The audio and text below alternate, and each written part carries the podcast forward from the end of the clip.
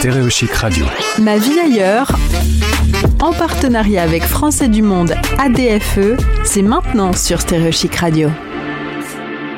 Entre Jérôme et moi, onze mille kilomètres nous séparent. quinze heures en avion, nous allons en Uruguay. Euh, ce sera à Montevideo, la capitale. Il y a cinq heures de moins que l'horaire français. Un petit pays, euh, vingt habitants par kilomètre carré, alors qu'en France, on est à cent habitants, donc il y a de la place. Et a priori, ça a l'air pas mal. Jérôme m'a dit, c'est un paradis sur Terre. Bonjour Jérôme. Bonjour Gauthier, comment vas-tu ? Bah, je vais très bien, merci beaucoup. Ça te fait quoi de refaire de la radio ? J'ai su que tu avais fait de la radio sur Radio Géricault à l'époque. Euh, moi, j'étais nancéen en Lorraine et je travaillais une fois par semaine pour une radio, euh, Radio Géricault. Je ne sais pas si elle existe encore. Et j'étais jeune et étudiant, j'avais vingt-deux ans.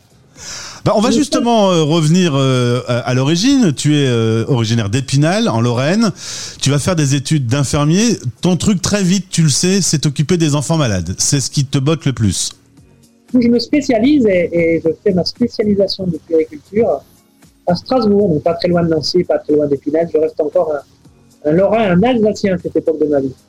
Tu vas connaître une expérience pendant euh, deux ans. Euh, tu pars à vingt-deux ans en Haïti, où tu vas être infirmier pour une O N G. Dans un tout petit hôpital de campagne, tu as dû en voir des vertes et des pas mûres. Oui, je me rappelle euh, et aller, aller voir des patients sur un, sur un mulet, un cheval, et, parce que les voitures et les motos n'arrivaient pas chez, chez le patient. Et je me rappelle l'expérience incroyable de faire des accouchements. J'ai pas de médecin avec moi, donc j'emmenais les, les patients dans des camions, des quatre-quatre jusqu'à l'hôpital le plus proche. C'était une sacrée expérience, deux années de ma vie importante. Un bon souvenir, un, un souvenir difficile aussi, de, de, de moments difficiles. Tu te retrouves tout seul et tu dois gérer à vingt-deux ans, quand tu as juste reçu de, de ton diplôme d'infirmier, des choses, des moments difficiles. Mais bon, c'est, ça faisait partie de mon travail et ça, c'est, ça s'est bien passé. Tu rentres ensuite pour poursuivre tes études à Lyon. Là, tu vas rencontrer Tania, qui va devenir ta femme, avec qui tu vas faire deux enfants. Tania est uruguayenne. Elle est là en études de pédiatrie. Elle est partie à cause de la dictature avec ses parents. Elle a quitté le pays. Elle avait cinq ans seulement. Le pays, l'Uruguay, a traversé une période extrêmement instable. Le retour à la démocratie, c'était en quatre-vingt-cinq. Exactement, en quatre-vingt-cinq euh, en Uruguay, et c'est le retour de beaucoup d'Uruguayens. Ce n'est pas le cas de Tania. Tania restera en France pour poursuivre euh, ses études, terminer son baccalauréat et débuter ses études de médecine et de pédiatrie, enfin, une dizaine d'années hein, d'études. C'est après ses études de, de médecine, quand je suis marié avec elle, euh, qu'on décide, après plusieurs allers-retours hein, entre l'Uruguay, Montevideo et, et, et Lyon, la France, pour connaître euh, ce pays que je ne connaissais pas. C'est bon. Les gens ne connaissent pas l'Uruguay depuis la France. Non, on connaît très très mal. Et, et donc tu fais des petits voyages, des petits allers-retours pour découvrir comment c'est. Et on se décide, on décide de vivre en, en Uruguay et de s'installer en Uruguay pour y travailler et pour y vivre. Et on y est depuis deux mille quatre, donc depuis dix-huit ans. Alors tu m'as dit c'est le paradis sur Terre, euh, c'est un petit pays, il n'y a pas beaucoup d'habitants, euh, autour c'est des très grands pays par contre, mais tout se passe bien, pas de conflit, euh, c'est comment la vie au quotidien, euh, la météo, la nourriture ? La météo c'est, c'est comme en France, c'est-à-dire t'as quatre saisons, hein. C'est pas un pays, c'est pas les Caraïbes et c'est pas tropical, donc en hiver bon, on a trois ou cinq degrés quand on se lève le matin, en été euh, il y a, on a trente ou trente-cinq degrés euh, sur les plages, hein, faut, faut savoir que c'est un pays de, d'une côte impressionnante, à l'océan Atlantique, et puis t'as le Rio de la Plata qui nous sépare de, de l'Argentine. On est voisins, on voit presque nos voisins argentins à, à Buenos Aires. Donc en été, ben, on va sur les plages, et puis sinon on peut se promener dans la campagne. Il y a beaucoup de bétail, c'est un pays qui, qui vit grâce au bétail, et, et, et donc t'as beaucoup de, de prairies, de, pas tellement de, de forêts, c'est ce que moi je... Je regrette le plus, hein, la Lorraine et l'Alsace, ben, surtout la Lorraine, c'est, c'est quoi c'est, ce sont des forêts, des montagnes. Ici, on n'en a pas. Si tu veux skier, ben, il faut aller sur la cordillère des Andes, il faut que tu ailles au Chili, il faut que tu ailles en Argentine, dans le sud. Voilà. Après, euh, la capitale est une capitale très agréable, avec une énorme rambla, c'est-à-dire une côte importante de kilomètres. Là aussi, on a des plages. C'est quand même pas rien d'avoir une capitale et une ville qui donne directement sur la mer, où tu peux aller te, te rafraîchir et te baigner euh, sans problème. C'est un pays qui qui n'a pas de conflit euh, important, ni religieux, ni politique, ni avec ses voisins, par chance. Je pense qu'il y a deux cent seize millions d'habitants au Brésil et quarante-cinq millions d'habitants en Argentine. Tu fais pas le poids quand il y a trois millions d'habitants dans, ouais. dans ton pays. On y vit bien, euh, on y mange bien. La nourriture est d'origine italienne. La plupart du temps, on mange des pizzas et des chivitos. Le chivito, c'est, c'est tout sort d'hamburger euh, local avec euh, un steak, euh, des frites, une salade verte, euh, une tomate et du pain. Mm-hmm. Euh, on mange bien, on aime bien la nourriture, mais il n'y a rien de très exotique. Tu vois, on, on retrouve des, des traditions italiennes, espagnoles, puisque l'Uruguay est, est un pays d'immigration et, d'Italiens et d'Espagnols qui arrivent euh, au siècle dernier, non ? Pendant les guerres et, et les persécutions. Alors, on va parler de la période Covid. Alors, il faut quand oui. même le signaler, pas de confinement, pas de passe, tout le monde est vacciné. Toi, tu bosses en clinique, tu es euh, donc pédiatre. Pas beaucoup de cas chez les enfants. Évidemment, il y a eu, comme partout dans le monde, des décès. Mais tu trouves, avec un peu de recul, que ça a été bien géré ? Oui, ça a été... Je dois, je dois reconnaître que ça a été très bien géré. Déjà, on a... On n'a jamais été saturé, donc moi je, euh, je suis infirmier, euh, agriculteur et, et, et j'ai travaillé dans, travaillé dans un hôpital qui a reçu énormément de cas de Covid. On avait des tentes dehors qui recevaient les gens pour les tester, des queues importantes, euh, les, les autotests, les gens en voiture, les, les piétons aussi. Euh, rapidement, on, on a eu les trois vagues, les mêmes vagues que vous, euh, décalées forcément euh, dans le temps. Euh, rapidement, on est vacciné, les gens veulent se faire vacciner, il n'y a pas de... protestation, c'est, les gens veulent absolument se faire vacciner. On a déjà tous trois vaccins, ou presque tous trois vaccins. On a été vacciné avec du Pfizer et, et du vaccin chinois qui s'appelle Sinovac, un peu d'AstraZeneca aussi.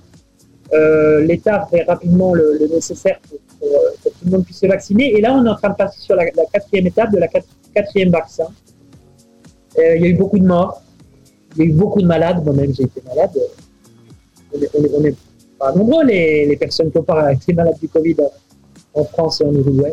Mais il n'y a pas eu de saturation des services, euh, pas de manque de respirateurs, pas de manque de personnel, au contraire. Je trouve que ça a été bien géré. Aujourd'hui, tu es aussi euh, professeur de français à l'Alliance française. Tu t'occupes oui. aussi pas mal de, d'imposer la culture française ou de la faire connaître en tout cas. Et puis, euh, oui. je devrais t'appeler Monsieur le Président puisque tu es président de la section euh, uruguayenne de oui. Français du Monde A D F E. Euh, avec deux mille deux cents inscrits français euh, sur les listes euh, au consulat, euh, on peut se dire qu'à Allez, un gros quatre mille Français qui sont en Uruguay. Je pense.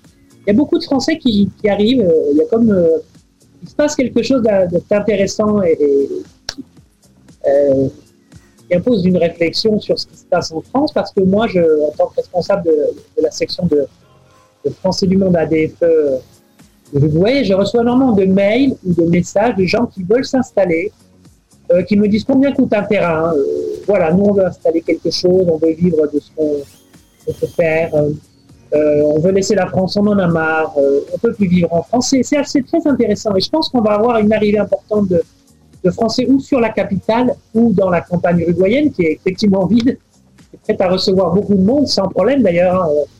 On ne nous complique pas beaucoup la vie quand on arrive en Uruguay, on n'est pas persécuté par le système, au contraire on est, on est aidé justement et on nous aide à, à nous installer. Euh, les démarches sont relativement faciles. On est ra- rapidement, on a une carte d'identité uruguayenne qui ne donne pas une, une nationalité uruguayenne, contrairement à moi. Moi, je suis devenu uruguayen euh, depuis dix ans.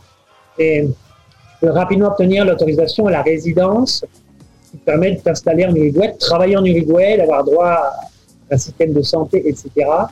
Et donc, il y a beaucoup de gens qui nous contactent pour s'installer en Uruguay. C'est ce, que, c'est ce qu'on essaie de faire le plus possible à, à Français du Monde, c'est les aider dans, dans leur démarche. Et puis leur donner des conseils, des informations, c'est ça ce dont les gens ont besoin, des informations sur la vie en Uruguay, le coût de la vie, c'est élevé, euh, et, et les démarches à faire. Alors on n'est pas tout seul, hein, on a des gens comme la, la Chambre de commerce franco-uruguayenne, il y a une association euh, très importante qui s'appelle Montevideo Accueil, qui justement reçoit des, des, des Français qui arrivent de, Uruguay, de France pardon, et qui veulent venir vivre en Uruguay à Montevideo.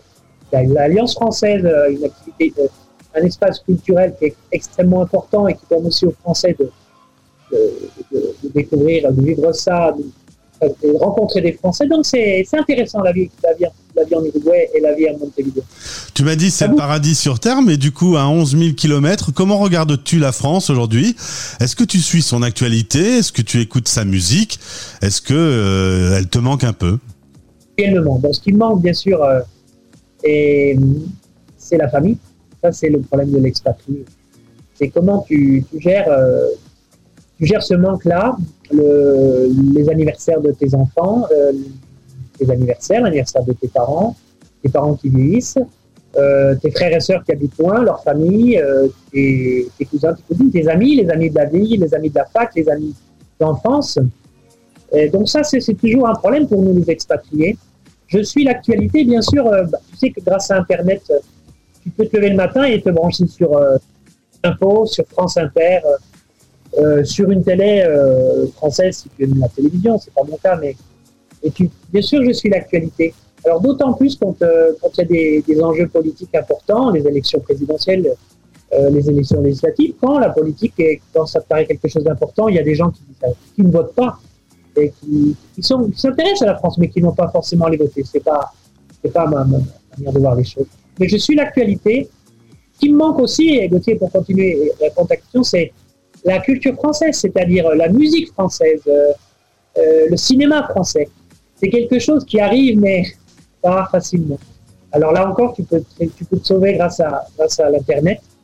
On a un bon réseau Wi-Fi dans l'ensemble du pays, donc on peut voir des films, écouter nos musiciens euh, français. Mais bon, tu, je n'irai pas voir euh, euh, Mathieu Chedid en concert. Non, je n'irai pas le voir. Je n'irai pas voir euh, Bernard Lavillier en concert. Malheureusement, c'est un peu loin.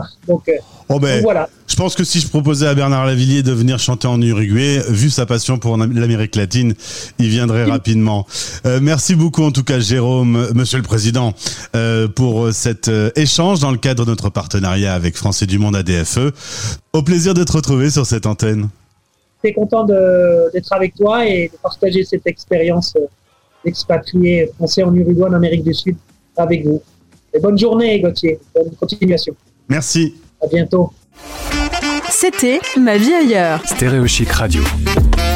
Retrouvez ce podcast sur français du monde point org et sur toutes les plateformes en tapant Stéréo Chic dans la recherche.